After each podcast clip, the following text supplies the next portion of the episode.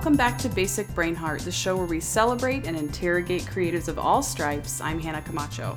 Now, I have to tell you, a couple months ago, I was in the theater, uh, minding my own business, watching some trailers, when suddenly there was a trailer that came on that honestly I kind of stopped paying attention to because I was so enraptured by the music that accompanied it. And so I did a little bit of digging, and the song itself is called Revolution, and I wanted to see who was behind it so um, I saw that this group called Unsecret was behind it, and I checked out more of their music, fell in love with it. My husband and I rarely agree on our musical tastes, but we both were just loving everything that we could find by Unsecret. So I wanted to dig and see who was behind this stuff, and um, a lovely gentleman named Matt Bronleewe reached out back. Turns out Matt is a very experienced musician. Um, he helped to start the band Jars of Clay and has had a hand in uh, just about every Christian music band you've ever heard of. Um, is well respected and just so, so generous and kind. Not only that, I found out that Matt is an author. He's a writer, so he's multidisciplined and is very, very good at honing each craft that he's developed. So I could not wait to have him on the show. And just as a little bit of a preview, um, he shares so much about how he feels building a creative community around yourself is really important.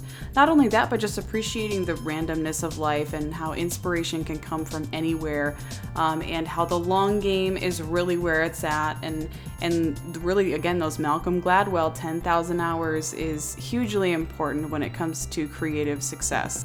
Make sure you stay tuned to the end of the episode because we play one of Matt's lovely compositions. All right, well, you're not here to hear me talk, so I'm going to get out of the way, and I hope you enjoy this conversation with musician and writer Matt Bronleewe.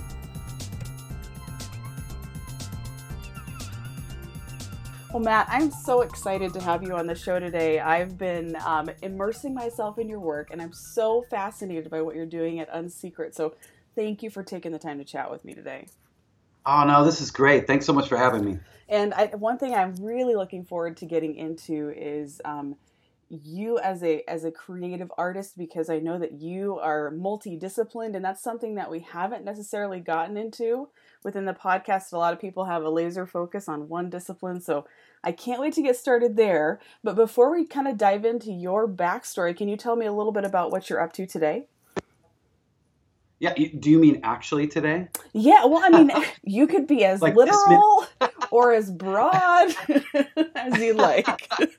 yeah, um, you know, I do tend to have a, a, number of things swirling all at the same time. Um, I think some of that is just my personality. You know, I'm, I'm definitely driven by a lot of interaction, a lot of collaboration. Um, so I like to keep a lot of plates spinning. Um, these days, you know, I think that ends up being kind of a good thing too. Just you never kind of know what's going to take off or what might falter. Um, I'm really focused on music for film and television right now. That's a big focus for me. Um, I'm also in the midst of starting to write, write um, a script for a movie that I'm working on with some people. Uh, and I've got some uh, book stuff I'm kind of got on the back burner that I continue to work on too. That's so cool. So I'm really interested, and I'm one thing. A lot of times when, when I interview someone, I'm able to find some, you know, some part of their backstory, and that's not necessarily something that I was able to come across for you. So I'm really extra interested in hearing about your early life, sort of your origin story, where you come from, and when you started to pursue creative, you know, artistry. Yeah, I grew up um, on a wheat farm in the middle of Kansas, and the you know the further I get from that, I feel like the more objectivity I have about it, and I really think it was a fertile uh, ground for kind of birthing what ended up being um, a multidisciplined kind of look at at life and creativity. Um, yeah, I, I was on this little farm, little bitty towns kind of around. Uh, the high school had less than 100 people in it. Um, my graduating class, like 16 or 17, very small. Um, and so, you know, you'd look at that from the outside and you'd think limited opportunity. You know, you'd look at it and you'd say, okay, there's nothing to do there. What are you going to do? But what it ended up creating was an environment where you had to do everything. Like you literally had to be involved in everything or it didn't take off. So it didn't matter if you didn't want to do uh, basketball. It didn't matter if you didn't want to be on the math team or do a play. Whatever. Like you had to, or or it just wouldn't happen. So, you know, there there weren't tryouts. There weren't like, um, you know, you didn't have to go and say like, oh, you know, I'd love this part whatever. They, it was just kind of expected, like, hey, you know, you're a senior. You know, here's the 12 things you're going to be involved in, and uh, and and so at the time it felt like, you know, you just were always you know, trying to keep up with everything and, and even trying to learn how to do these this kind of multitude of things. Uh, but I think it kind of started, you know, the whole process for me of of like, um, you know, that Renaissance type kind of life, that Renaissance kind of character, uh, where you're interested in a little bit of everything. Absolutely. And when did that leave time for you to, to do what you were actually interested in? Because it sounds like some of the time you probably had to do things that maybe weren't so interesting or fun or exciting for you personally. Did you start yeah. to notice that you you had kind of that artist's heart early on? Yeah, I you know I told um, I told my parents when I was 16 that I wanted to be a professional musician, and you know I think I mean looking back, it was kind of amazing that they listened to me at all. Because I mean, we were we were literally in the middle of kind of nowhere. And in fact, you know, when I travel back and and and uh, you know, kind of see everything, out it just feels like a million miles away from you know a New York or an LA or a Nashville or wherever like these kind of epicenters of where you need to be. Um, but it's like I, I had that kind of dream in my mind of like someday going to these places but you know, I think I was kind of delusional about how good I was. so like, you know, that's that's the other thing when you grow up in an environment like that where I I was literally the only place person that played electric guitar, like I think in the entire high school. So obviously you were amazing. yeah, exactly. I got to be the best guitar player because I was the only guitar player. so you know, you, you, get this kind of notion that you're like, hey, I can I can do this. Like I can hang with this. Um, and then it's not only until later that you kind of fall in with these other crowds where you see the level of professionalism that's required, um, which can be both kind of disconcerting, uh, but then also can be inspiring to help you kind of elevate your craft. Yeah, totally. So at the age of 16, you started taking that really seriously. Once you got to college age, did you choose to go to college and, and study music, or what was your path kind of at that point? Yeah, I did. Um, I I went. I didn't end up going long. I only got a couple years in, but I ended up going to a college called Greenville College, which is about 50 miles east of St. Louis, and um, they had uh, a music major there, and they had studios there, and I'd never I'd never seen a studio. I'd never stepped foot in a studio. So even just having that available, I mean, my mind was blown. Um, it's interesting though, because it's like I think, you know, looking back, I think the first thing I was excited about was the availability of, uh, you know, the studio and all these different things. But looking, you know, with more perspective now, I realized that that stuff was so secondary to the relationships that were built, um, and, and, to the camaraderie and to the collaborations that began to happen there. Um, that's, you know, that's the true power of those types of environments. It's not you know that they have like a better studio than the place down the street it's you know what is what is the community that they're building? And did you kind of see music and that community as your plan a and your only plan or did you have to fall back on something else to sort of um, pay the bills while you were trying to figure it all out? Um, well i mean it was kind of crazy. It was like my my freshman year uh, uh, my my roommate was this guy Charlie Lowell, and then right next door to me uh, was this guy Dan Haseltine, and the three of us began to do some music together. Um, and then my my sophomore year, we started what ended up uh, becoming Jars of Clay, um, a, a, band that ended up doing like really well back years ago. And it's like um, that began kind of a. I I wasn't with the band for a long time, but I was with them kind of long enough just to see the launch of things and to have some songwriting. Um, and that's so that was like a really early kind of introduction. I think I was 19, and so um, that just gave me a, a, rocket boost that you know was very very fortunate, like such a blessing so that was kind of the beginning. Um, but then, you know, I ended up I ended up leaving the band. I, re- I really felt like I didn't want to be on the road. Um, that wasn't like I, I, saw myself more as a songwriter and a studio guy, and I just didn't the the life of like being on buses all the time and everything. There was, I mean, there was something very cool about that, but um, I don't know. It's like I feel like I had this little glimpse of the future of like what what would this be like though and if this was for real if this was actually gonna happen and take off like what what would that mean in five years and in 10 years and in 20 years um, so i feel like i was given a little glimpse of that and and that made me kind of retreat from from that path and, and kind of go on this other path it's interesting that you're paying really close attention to, even at that point um, creatively what kind of satisfied you and what didn't satisfy you. I think some people are really willing to put up the unsatisfactory portions and, and what they know isn't isn't kind of their jam for way longer than maybe is healthy.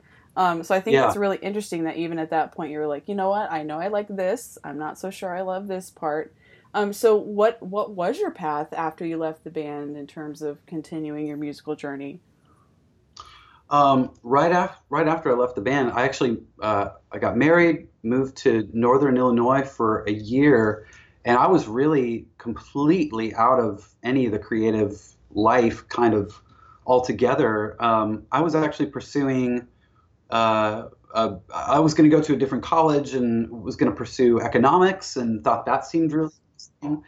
Um, but, kind of during that journey, I just had this total tug that led me right back into music. I started, you know, writing songs again, and and so it was a very kind of short interim period that that all of a sudden I was like, you know, I, I remember kind of sat down with my, my wife, like new wife too. You know, she was like, "What is this guy, you know, doing?" It's like, you know, we move this way, move, move this way, and I just told her I was like, I feel like we need to move to Nashville. Like that's where our friends from college are. That's where the music scene is. Um, and and luckily, um, you know, fortunately, she was super supportive and, and just kind of saw that there might be something um, bigger for us to kind of pursue with that and that kind of dream of moving to Nashville. And so, after only a year of being away in Northern Illinois, we moved to Nashville, um, and that really, you know, tra- changed the trajectory of things all over again. So that's it seems to be a common theme in terms of you know relocation really is super important if someone really really wants to truly make a a living out of their creative pursuit and so that seems to almost be something that's non-negotiable across the board really and truly you've got to relocate to those epicenters do you have you ever tried or thought about um, living elsewhere and trying to still make it work or do you feel like that's an insurmountable um, challenge like moving to like LA. you know, who I mean, maybe moving back to the you know the farmland of Kansas, for oh. instance, you know, and trying to make something like that work long distance from a rural area. Do you think that's uh, for maybe for someone who's just starting out? Right. You know, I think, yeah, you know, I think for me, um, one of the real, and this is kind of jumping back to something I mentioned earlier. I feel like the community aspect is so vital, and that's that's difficult to replicate. You know, I because I think when people talk about these epicenters, and even when they first jump into them, uh, because the thing that's talked about is like networking and and opportunity and like that the businesses are there and all these things, and so. Um, which is like such a crass way of kind of looking at it, and and I get it. There there is a truth to that. You know, there is like a truth to these business institutions, uh, which are rare. You know, they're rare to find, and, and only you know you really only find the biggest kind of you know parts of that in LA and New York and Nashville and these other places like that. Um, but I feel like the thing that's kind of glossed over is like this idea that there's a community that you slowly begin to be, you know become a part of. Um, that's the part that's hard to replicate elsewhere. You know? No, that's a brilliant I, point. I think it can be done though, and and you do see, you know, it's like sometimes, um, you know, you see these little pockets, these little collections, these things that begin to happen. I mean, I think if people are purposeful, um, those can happen anywhere, but they they require um, some time and attention, uh, and they require, you know, a few pe- at least a few people all having similar goals and, and aspirations. I think. You know, I think the uh, you know, I've read some stuff about MIT back in the day and, and how it was this strange amalgamation of like all these different companies and people groups. And and but what it birthed was all this creativity through this randomness. And, and I think that's something that happens in the, these communities that I think isn't always kind of addressed. And, and it's not addressed much because it's it's hard to kind of even um, you know uh, explain to people like how this occurs. But I'll, I'll, literally walk into a coffee shop here in Nashville and bump into two or three people uh, that all have different things going on, and that'll spur something in me. You know, sometimes it spurs a new collaboration, a new angle of something I might be, and so it's real. That's another thing that's very hard to replicate elsewhere is just the random chance that you might run into another creative person that's that's doing something that inspires you.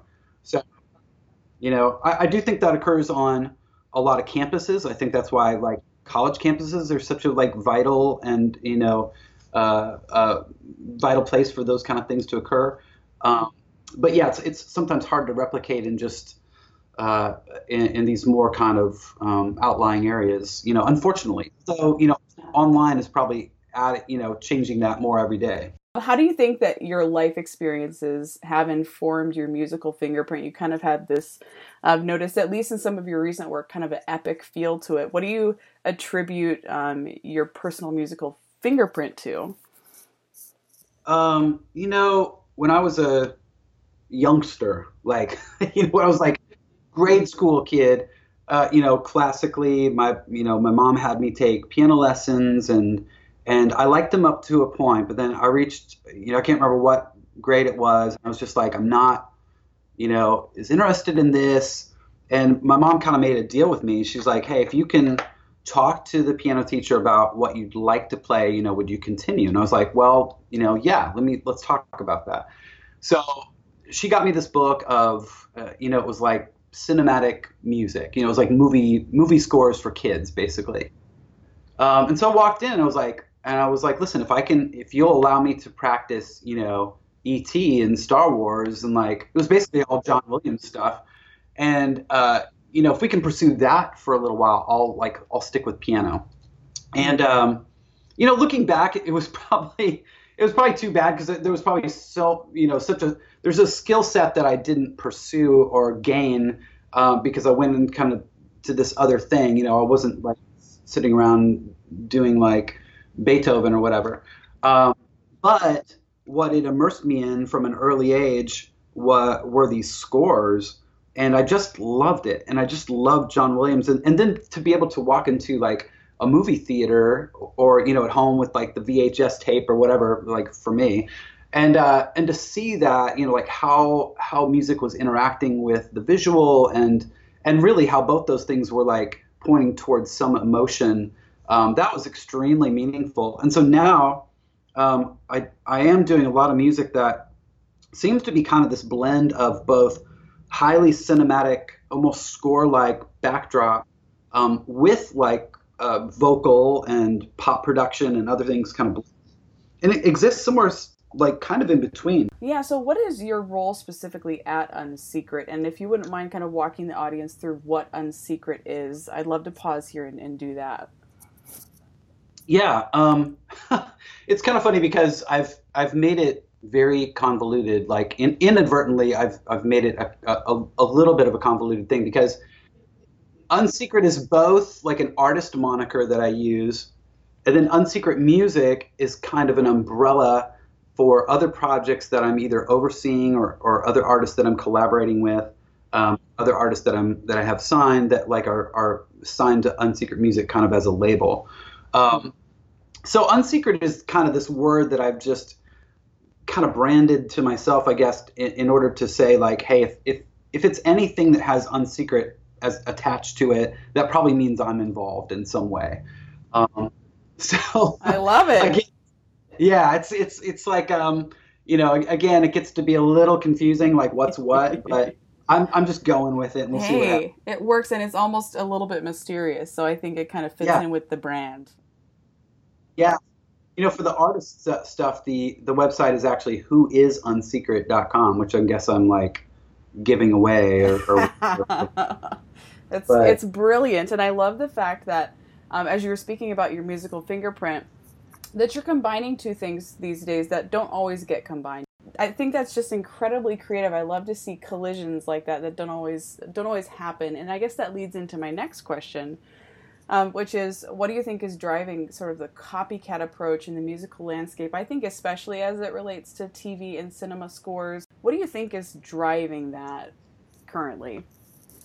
Well, you know, for for film and television in particular, um, there are there are certain things that are almost needed uh, by the kind of end user. You know, it's like you've got an editor or a director who you know, and those few things are that like, okay, they need a sparse beginning, uh, they need a dramatic ending, and then they kind of need these edit points, right? So it's like these days that ends up being like these single piano hits or you know these big kind of horn blasts or these kind of like so there's lots of things like that that are as much um, kind of effects you know they're they're kind of as much like for for use in the editing booth as they are for some kind of musical purpose. So I do think that that um, it, it, gives you a, a little bit. It limits the palette just a little bit when you're kind of like doing music that that has a very specific utility. You know.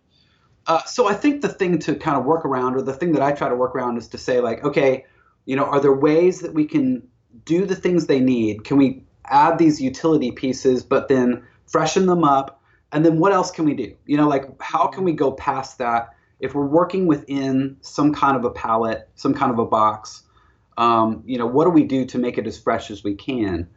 And um, so I, you know, I, I think that that is part of it. You know, it's it's kind of the same thing with, um, you know, I think about this a little bit with like the the three minute song idea, you know, and you could look at that and say like, well, why, you know, why is that? Like, why have we arrived at this place where most pop songs are around three minutes, you know? And I think one person would look at it and say, like, well, it's just a copycat thing. Another person would look at it and say, like, oh, is this some kind of evolution of songwriting where we've just found that three minutes is about as much as you need for a song? You know, is this actually like, it's actually like a good thing? Have we actually kind of come to a point after all this time where three minutes is, is like just enough, but like holds back just enough? Like, does that just work better for us as humans than a than a six minute song or a one yeah song? it's like the bite sized song. Exactly. So i don't know. So there's all these kind of things that like i think in in one respect you could look and say those are limitations those are like things that we've really kind of fallen short on. And then but then you can look at it this other way and say like well maybe that's a really great form you know it's like we paint on a canvas. We don't just paint on the grass. Like, why is that? Well, it's like a canvas is a much better like place to paint than the grass. So, you know, it's like it's it's it's arguments like that that I think like sometimes uh, it's it's really easy to get caught up in kind of these the limitations. Uh, but for me, like the our kind of greater and more fun conversation is like, okay, now that we know that we're working within these parameters, what can we do? You know, like what can Absolutely. we do to make that as good as we can? Um, so you mentioned earlier um, that when you were newly married, um, you thought about maybe pursuing a more traditional uh, vocation, but kind of just knew that really, in the end, you needed to pursue your creative uh, musical career and writing career in order to be truly um, happy. I know that that comes with a lot of risks because a steady paycheck can be a bit tricky in that realm. As over the years, I know you've said community's been huge. What has been um, something that you personally do in order to keep that steady paycheck? Um, and do you just have to constantly work, work, work, work, work? or um, have you learned something that's really sort of helped ease some of that stress? You know, I where I, I, feel like I read this quote every once in a while where it's like, uh, you know, being self-employed is is what working twice the hours for half the pay or or something but you know, but there's this trade-off. It's like you you have, I don't know if it's control, but you do have some amount of ability to say yes to things, to say no to things.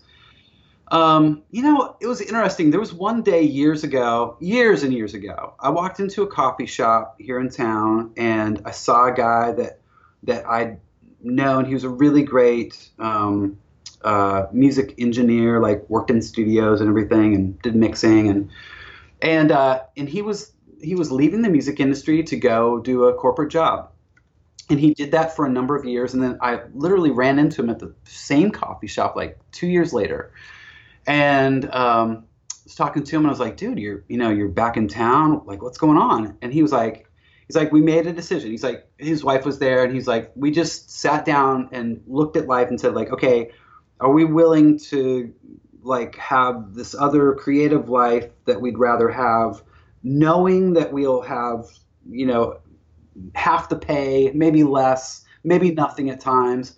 And he said, we just decided to do that, like knowing that that was kind of the way we wanted our lives to look like and and it was just like it was the first time I talked with somebody where they had uh, the opportunity for more money instantly, like it was already there, or kind of go this other way, and I, it just made me think to myself, like, okay, what would I what would I choose there? Like, would I choose uh, this this life where I've you know I've got more money and more stability, but maybe I don't get to do the things I want to do, or do I choose this life where I do the things I want to do? but very unstable. And you know, year one might be great, year two might be horrible, year three might be somewhere in between. And I, I don't, I don't even know if I necessarily had a total choice. I mean, I just felt so drawn to the creative life, I couldn't really help myself.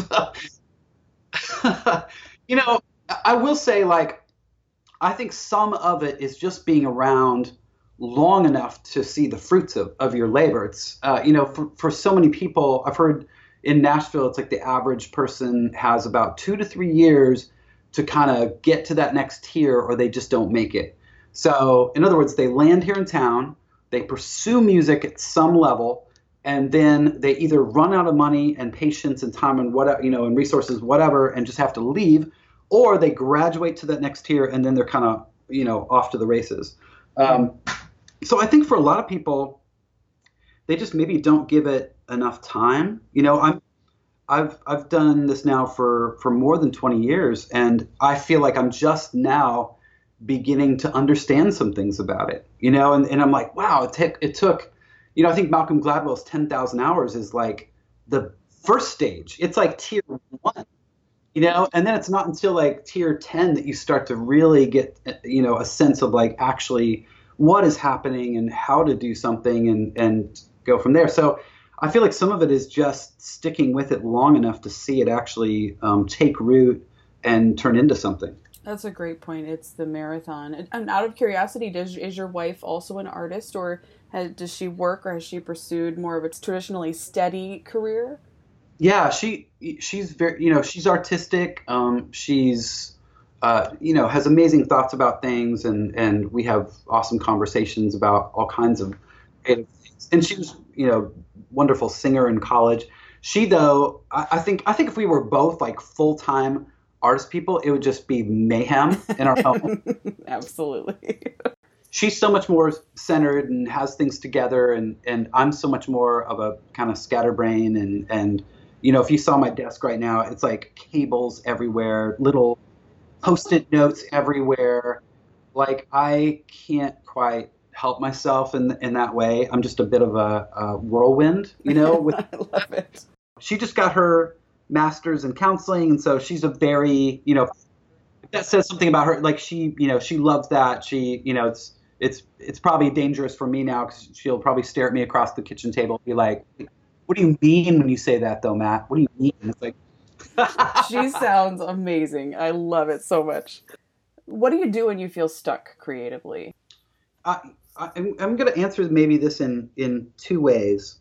Um, in a more general sense, I, I usually have enough projects going on at any one time that I can jump to the one that's interesting to me in the moment.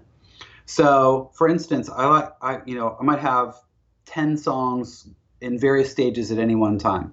So I'll you know on my computer I'll bring up one of those songs and I'll play a little bit of it.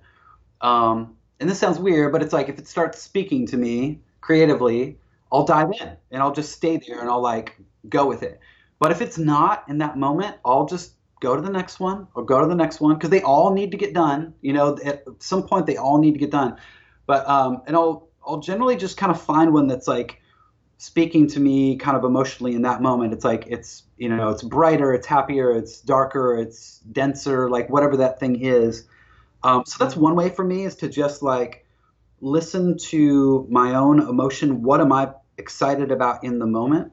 Um, I mean, there's other times too where I'll flip through all ten songs and be like, man, none of this is working for me right now, and so I'll grab, uh, you know, I'll grab my laptop and go somewhere else and work on a little story idea or script idea or, or something else, and that'll trigger other synapses in my brain. You know, so um, I, th- I feel like I allow myself to wander a bit, just knowing that all these things can turn into things and will. Uh, it's it's always with the knowledge that that everything will get done in its right time. So as long as like I'm not just squandering that, you know, um, sometimes it could look like it. Like I might be sitting with a keyboard trying to figure out like some new sounds or and so on one level that may just look very experimental, but I know that that's also part of the process. It's like um, that can be just as valuable uh, as as anything else.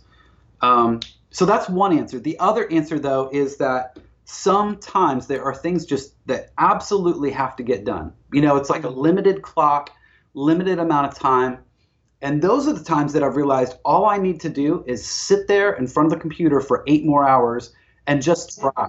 Like it's like that's when it really feels like work, you know? It's like when you're just sitting there like it's like a hammer and a chisel and a piece of granite and you're just chipping away. And what I what I find is that maybe for the first six hours, I might be chipping off like like millimeter sized you know chips at a time. Like it might be just little bits. And then i'll get that one crack where half the granite falls away and i see it. You know i see the face. It's like i see the like shape that i'm trying to create. Um, and then it's like game on you know? So so that's that's exciting too. And i think i think some of that is birthed by uh, you know having done it for enough years exactly that i know there's an end result you know i know we're going to get there yeah have you gotten to the point where you just know when something is good enough. You know, you've had enough uh, trial and error and um, have worked with enough creatives that you, at this point in your career, you know, okay, it's good enough. I can share this out. Um, I can see if this goes anywhere. Or do you still feel like you have to vet it a little bit? Um, where are you at in that in that process? Well, I, you know, I would say vet vetting for sure. In that I very much value all the opinions around me. So it's it's never with the idea that like my opinion has to win or that my opinion is best or or you know I always like want to listen to that feedback and and understand like where the shortcomings are or um and, you know but having said that I will say that um, early on, you know, I'd walk into a room and play something for somebody, you know, like an A&R person or a label person or a publisher, and they'd be like, "Yeah, it's just not good enough." You know, go back, go back and try again. And so you go through those motions for years and years and years. Um, now, you know, I would I would say a lot of the time uh, when I'll go into places, and this is just from having enough experience doing it, my bar is usually going to be set higher than a lot of the people around me. Just it's just kind of an experience thing. It's like um, they're still going to have very very valuable input. You know, they're going to have an objectivity to it that I don't. And so, um, but a lot of times in terms of the the quality level, um, you know, I'm going to have to set the bar really high for myself. Um, and, and maybe this is a good way to explain it too. You know, when you first come into it, um, it's difficult difficult to kind of articulate what you what you really want. You know, like what makes something more professional than something amateur? Like how do you put that into words? But I think like over time you be, you build a vocabulary for it. You know, you have this nomenclature for what it is to build something that sounds professional, you know, or reads professionally or whatever. And so, um, and and there's people that have done it for 20 years later, you know, longer than me, that have an even greater lexicon than I do for those things. So, you know, I think I think that's part of it too, is just building that vocabulary of of what makes something um, really great? You know, what what makes good art? Like what to you? You know, I mean, your your idea of good art. Like, what does that look like, and how do you achieve it? That's brilliant. I love it. Becoming a communicating the uncommunicatable. yeah, no, totally. I think that's exactly right. Yeah, yeah, absolutely. Now, I love that you are. We've talked about this a little bit. Both a writer um, and a musician.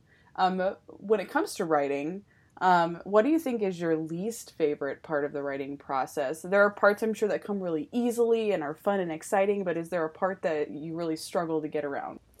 Um, you know, I think I think one of the think one of the difficult parts is is this kind of middle stage. You know, it's like in the beginning, it's it's so interesting and and like you're just you're accumulating all this new information. You know, for me, like there's kind of a research stage when I write. Like I love to um, grab from real world information and, and go to places and there's a real discovery period that occurs and that's just enlightening and enriching and exciting um, and so then you like you have all this stuff and so it's it's very kind of emotionally uplifting. Uh, but then you have to gather that all all up and begin to kind of um, put it into actual words and pages and sentences. And and so that can There's sometimes that. yeah because it's like all of a sudden you realize like okay that's great but that's like a mess. You know that's just a mess of stuff. How do i then like take that and and make it palatable? Um, that's you know that's the work part i feel like and you start hitting the roadblocks and you realize all the things that don't work. Um, as well as you know i feel like the other thing is this multiple worlds idea. It's like you can see that the story can be you know conveyed in 12 different ways. Um, mm-hmm.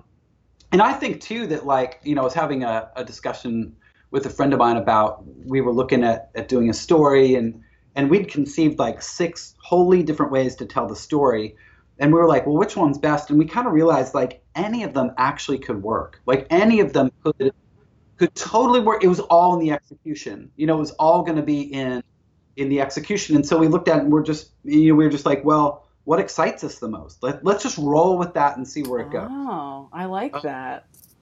So that's tricky. You know, I think, I think uh, I was even reading the other day in, in some book about writing and creativity that, that we oftentimes kind of walk right past that, that like, there, there really is a necessity for excitement for you. You know, you need to feel excited about it or you're just going to like get to you know page 200 of your 300 page book and lose interest and like decide not to finish it mm-hmm. um, so but i do think that's tricky to go from that kind of initial inciting incident type you know here's what gets me up in the morning about this idea and then all of a sudden you're like whoa this is actual work like I, I have to string together a lot of words before this is going to be done.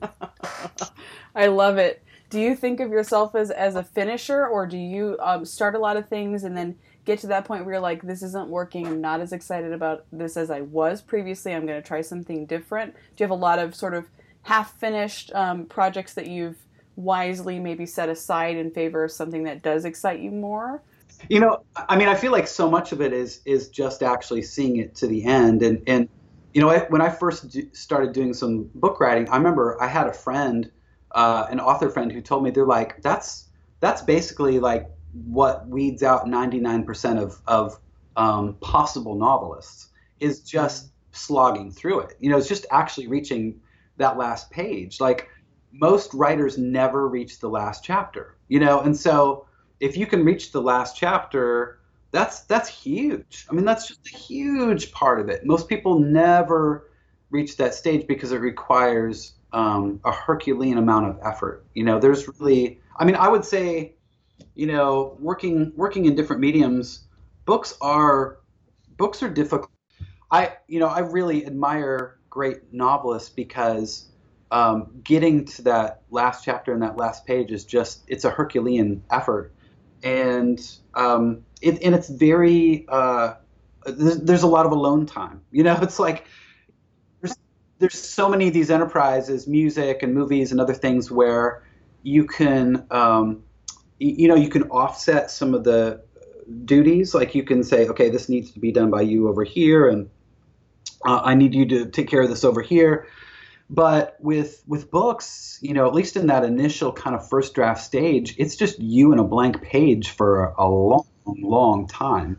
Um, that's that's really that's a really difficult mountain to climb. Have you found um, ways for both your love of music and your love of writing to collide yet, or is that something that you're working on?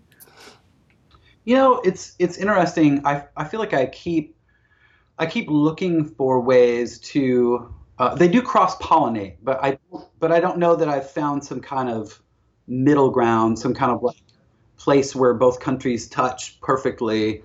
Um, only because you know when I so I'd been doing music for a while when I decided to you know take this foray into uh, novels, and my I feel like when I uh, first started, you know, venturing into the the novelist world and and writing books, I thought I presupposed that it would be very similar creatively to music, that there would be kind of some similar process, or that it would feel similar, you know, the same, or that my brain would like. I don't know. I just I thought there'd be all these places where afterward I'd be like, oh man, it's exactly like doing music but what I've found is that it feels very different, and it feels like a very different. Uh, this is strange, but I, I would I would venture that if like somebody were to connect a bunch of electrodes to my head, that it would look very different what was firing when I'm doing music as opposed to to writing books. Um, and so I do think you know there's there's been places that I've been able to drag skills from one into the other. For example, um, you know, I think with with writing, there's so much kind of editing, and the editing stage is so vital and so important. Um, that's something that I hadn't realized was needed more in music that I was able to bring back into music. And so, you know, sometimes when we sit down to write a song and we're looking at it, um, I'll put on that hat for a moment. You know, I'll be like, well, what's what's the editor say? You know, like how could we how could we say this more clearly or you know this this lyric here is there you know is there a different word? You know it's like i um i, I love to read poetry and i read one time it's like poetry's so um powerful because there's there's so much kind of precision to the language of it you know and not precision in in like the lawyerly kind of way you know like um more of like what does an, an emote? You know what are the connotations of that word, you know, of the of the consonants, of the vowels, like all. So I th- I think there's um, that's something that's in um, you know book writing that that editing that's kind of I found to be really fun to bring back into music, and then conversely, like I think the other way around is.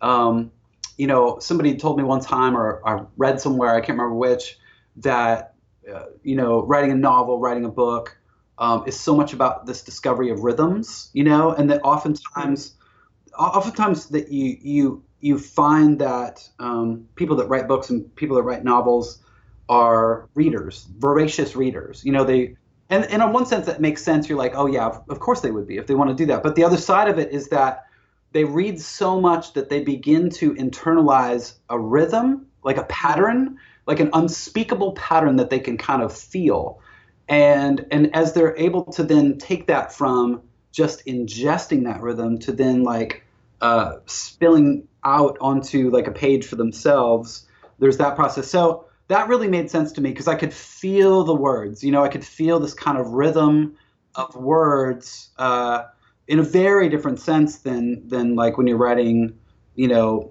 a song. You know that's that's an obvious rhythm. You know there's an actual beat having you know happening most of the time.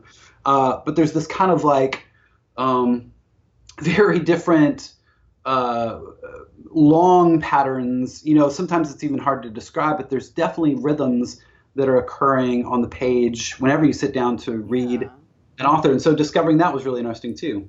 No, that that's that feels like really practical advice. Uh, but is there anything before we close this out that you'd like to plug? Any exciting projects that maybe are already out in the wild people can consume that you'd like to talk about and where people can find those? Yeah, I mean, musically, um, I'm I'm really devoting a lot of time and attention to my Unsecret project right now, and it's it's just you know kind of in, in the beginning phases.